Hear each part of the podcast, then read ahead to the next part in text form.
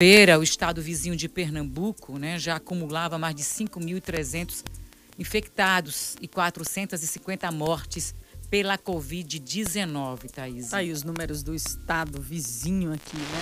Sábado morreu, por exemplo, Liara, o empresário Ricardo Brenan, responsável pelo Instituto Ricardo Brenan, que se tornou uma das atrações culturais mais importantes do Nordeste, um lugar belíssimo em Recife. Pois é, Thaís, eu fiz aquele passeio pela Idade Média, lindo, né? Lindo, Lindíssimo. Quem não, quem não conhece Muita história para a gente aprender exatamente Inclusive, ele, é, ele foi considerado né, é, o melhor, um dos melhores museus aí da América do Sul.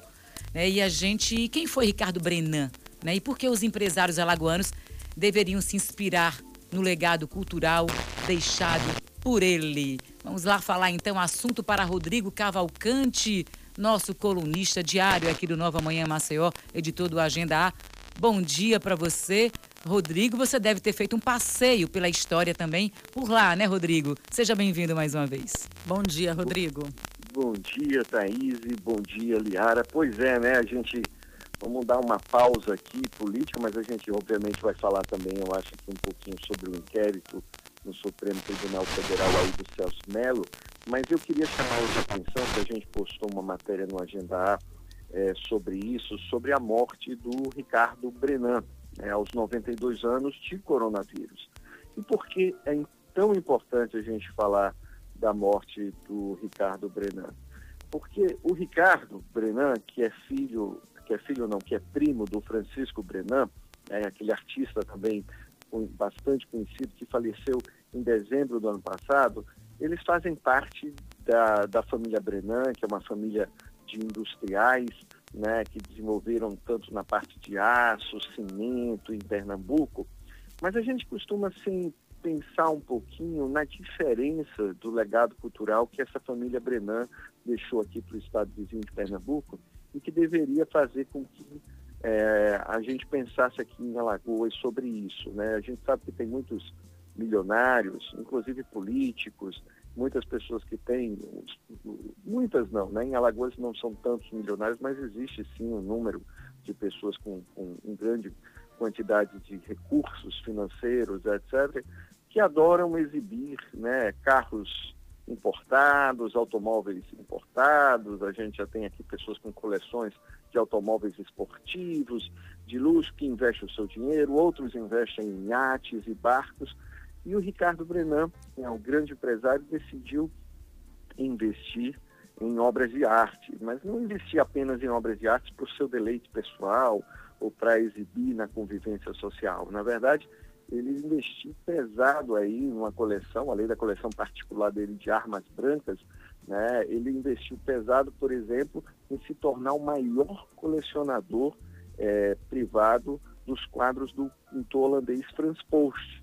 É, o Franz Post, foi um pintor holandês que veio na comitiva de Maria de Maurício de Nassau, aí no século XVII, e fez as maiores paisagens do Novo Mundo. Às vezes a gente que é alagoano e do Brasil não tem essa dimensão de que, por exemplo, cidades e regiões como Penedo, né, tem um quadro, por exemplo, do Rio São Francisco, Penedo visto do outro lado, que hoje está no Museu do Louvre, né, que mostra exatamente a nossa cidade em 1600, por volta de 1638, 1640, nessa fase, assim como Porto Calvo. Isso, gente, para vocês terem uma ideia, não existe, por exemplo, nos Estados Unidos, nenhuma cidade desse período que foi retratada com esse apuro técnico. E nós aqui é, tivemos essa chance exatamente por essa janela aí que foi durante o período da invasão holandesa e a chegada de Maurício de Nassau. E o Brenan, o que é que fez? Em vez de gastar o seu dinheiro, né, e em vez de gastar os seus recursos apenas em, em objetos é, né, como carros ou como dos outros, resolveu se tornar o maior colecionador e formou esse acervo que se tornou o Instituto Ricardo Brenan. Inclusive, o Instituto Ricardo Brenan não foi dado exatamente, é, o nome não é para ele, apesar dele também ser Ricardo Brenan, mas para o tio dele, que foi é, um, um, dos grandes né, industriais e empreendedores de Pernambuco. E aí eu queria deixar isso aqui claro, por quê? Porque a gente, por exemplo, recentemente assistiu aqui em Alagoas, a gente tem alguns acervos interessantes, eu não quero comparar acervo, porque cada acervo é único, mas, por exemplo, na história de Alagoas recente, é, boa parte dos, da herança cultural não foi fruto de investimento de grandes mecenas empresários, né? Por exemplo, a gente teve aqui uma pessoa que juntou um grande acervo, foi o Pierre Chalita. Isso. Né? Um artista plástico. Uhum. O Theo Brandão era médico, né? A gente também teve o Francisco Alberto Salles em Penedo, que também é médico. Quer também. dizer, as, as pessoas que são profissionais liberais, é, a Tânia Maia Pedrosa é, fez a coleção dela de arte naif, né, que ela doou, que está hoje lá no museu no Jaraguá, ali do lado, do, no, na mostra do IFAM, também ela foi bacharel em Direito, ela, ela, ela é, juntou essa coleção dela.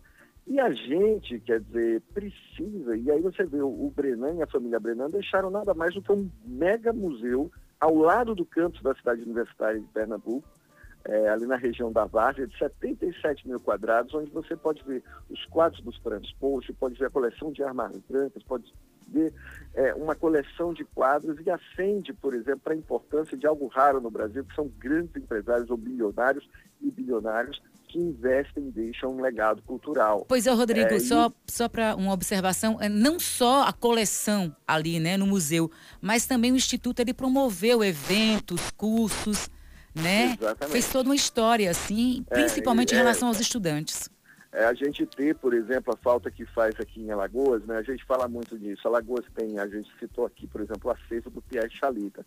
Mas quando a gente vai olhar para o Museu Pierre Chalita, né, no centro, recentemente teve aquela chuva, por exemplo, que caiu um pedaço do telhado no acervo dele. Né? Então, assim, a gente não, a gente bate muito isso aqui, né, da não valorização e não dos investimentos, que não devem ser apenas públicos, né, mas assim, as pessoas, o, o legado do Ricardo Brenan é, na área da cultura vai permanecer em Pernambuco, e criando um museu com um acervo e com uma, né, como você falou também, a parte física, um instituto que dá cursos com qualidade que vai ficar e que já foi, por exemplo, se tornou uma atração pela TripAdvisor, considerado um dos melhores da América do Sul.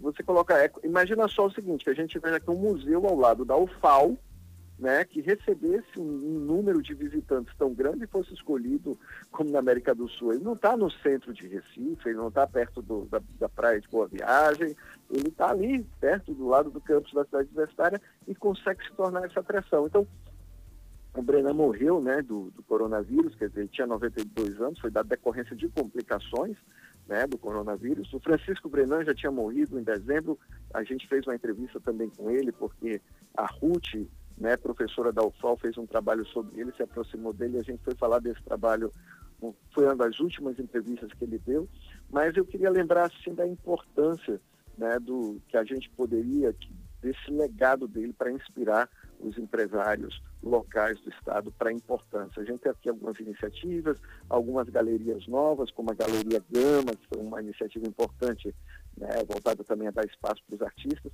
mas a gente precisa olhar os museus, o acervo Pierre Chalita, lembrar do Theo Brandão, tem algumas iniciativas pontuais aqui. A gente teve o zineiro Jorge Tenório, por exemplo, que reuniu as obras do Manuel da Marinheira lá em Boca da Mata, uma iniciativa importante, mas é muito tímido, e são exemplos ainda muito de exceção. Né? Por que não né, o nosso empresariado e o nosso setor, a gente sabe que não são muitos, que são poucos, que não tem, mas por que não deixar legados culturais duradouros? E o pior, viu, a família Brenan, infelizmente para os alagoanos, quer dizer, que é, tem origem no inglês, o Eduardo Brenan, ela veio originalmente para Alagoas. Ele veio em 1835 para Alagoas, o primeiro Brenan, se casou com uma viúva, foram morar em Viçosa, aqui no interior do estado. É, teve um filho, que também chama-se Ricardo Brenan, que foi um republicano muito ativo aqui em Alagoas na virada do século XIX para o século XX, mas no início do século XX, boa parte deles foi para Pernambuco empreender e criaram e deixaram hoje esse legado aqui para o nosso estado vizinho. É, e é bom a gente aproveitar também para ver esse crescimento, né, aproveitando esse gancho que já está em Pernambuco, o crescimento, como vocês citaram aqui, já em Alagoas, e pouco a pouco a sensação que a gente vai tendo é que as pessoas estão voltando, relaxando mais né, Tão é, mesmo, no momento viu? em que a coisa está pegando em relação ao coronavírus. Né? Como a gente aqui falou tantas vezes, não adianta a gente lutar contra os fatos, né, a propagação e a matemática. O que está acontecendo em Pernambuco deve acontecer em Alagoas. A gente agora está naquele momento de crescimento né, maior. É, Pernambuco, por exemplo, espera aqui que a partir da primeira quinzena de maio vai ser um momento duríssimo. A gente deve estar preparado para ver o estado vizinho. E como a gente tem falado aqui, Alagoas não é uma ilha, né, gente? Essa relação aí dos, dos estados vai provavelmente também assim a gente vai viver também tempos difíceis. É, eu queria falar isso porque eu tenho sentido que as pessoas estão achando que a situação está sob controle em Alagoas. Gente, não existe isso. Né? Se uma cidade como Nova York, todo o recurso que tem, com todo o equipamento, número de leitos e, e dinheiro para enfrentar isso, viveu o que viveu, né? é, quando o vírus chegar realmente com força na periferia dos outros, a gente realmente tem que estar preparado por isso. Mas Inclusive, a gente abriu o jornal hoje falando aqui sobre essa situação, né? A, as pessoas estão indo para as ruas mesmo, estão apostando mesmo na flexibilização, Rodrigo. E às vezes há aquela é. ilusão, né, Rodrigo? Ah, aqui na minha família não vi ninguém. Alguém próximo de Exato, mim não tem ninguém. Então, eu isso, acho. É, né? mas... Há uma percepção triste, infelizmente. É. A gente até entende né, que realmente o ser humano parece que, enquanto ele não vê a, a desgraça próxima, né, chegar ele parece que não atenta, porque parece que dados é, científicos, projeções, são abstrações. E, e, na verdade, a gente tem uma curva de aprendizado. O pior de tudo é a gente saber o seguinte, quer dizer, se o sistema entrar em colapso, nós tivemos tempo para evitar, né?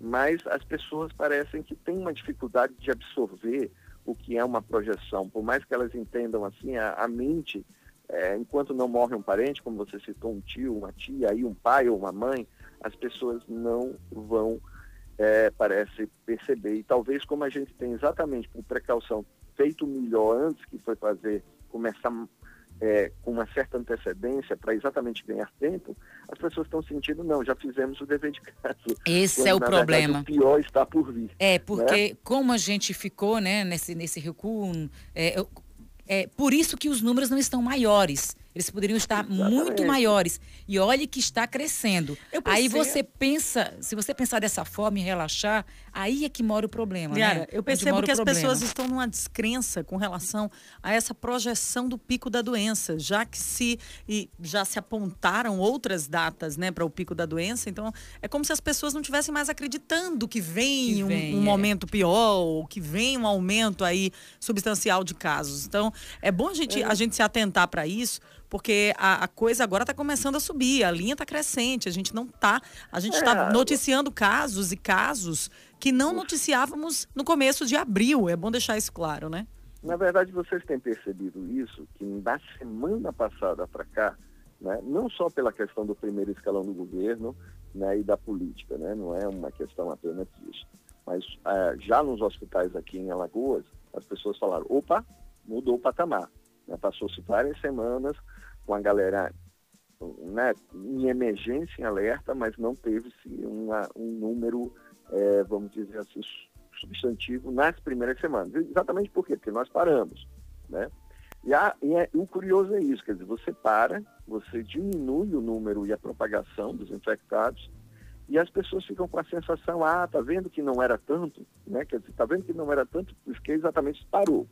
E agora, quando as pessoas passaram mais de um mês começam a se sentir, vamos dizer assim, mais à vontade para flexibilizar o isolamento social, você vê uma subida muito maior do que nos primeiros dias. E como a gente não está falando de uma progressão né, aritmética, e sim uma progressão geométrica, que as pessoas não entendem é o seguinte, que isso vai aumentando né, de uma forma muito rápida. Né? Você isso. tem um número X, esse número passa para 2X, mas depois não é 3X, 4X, 5X, não. Depois isso passa de 2, é, passa para 6, passa para 12, passa para é, é, centenas. E a gente tem que estar atento disso. Né? O que a gente está sentindo é que o governo, pelo menos, ele é, quando ele mandou um sinal de liberar algumas áreas, muita gente se sentiu isso como um sinal de relaxamento. E aí o próprio governo agora tem sentido isso, porque o governo está pelo menos apostando, assim, internamente com quem que a gente está conversando, com algumas fontes aqui no Estado, que enquanto até o dia 15 de maio ele tem que ter pelo menos os hospitais, né, os leitos do hospital metropolitano já disponíveis, etc., mais um hospital, para que a gente não tenha o risco de ter cenas como, por exemplo, na cidade de Manaus, no Amazonas. né? mas a gente não está livre dessa realidade. Por mais que a gente chegue em leitos de UTI mais de 350 ou 300 leitos de UTI, isso proporcionalmente à população e o número de infectados, se isso crescer, não vai ser suficiente. É, a gente tem que Vamos, vamos esperar nisso, que né? seja, né? É. Vamos, vamos manter aquele pensamento positivo, Rodrigo. É, desculpa interromper é, o seu raciocínio. A gente vai precisar encerrar o nosso bate-papo. Né?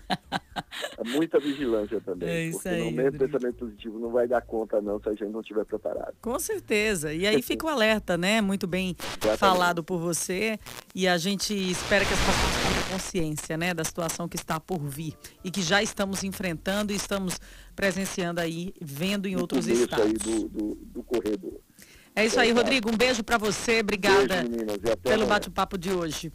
Vamos na sequência aqui, Liara.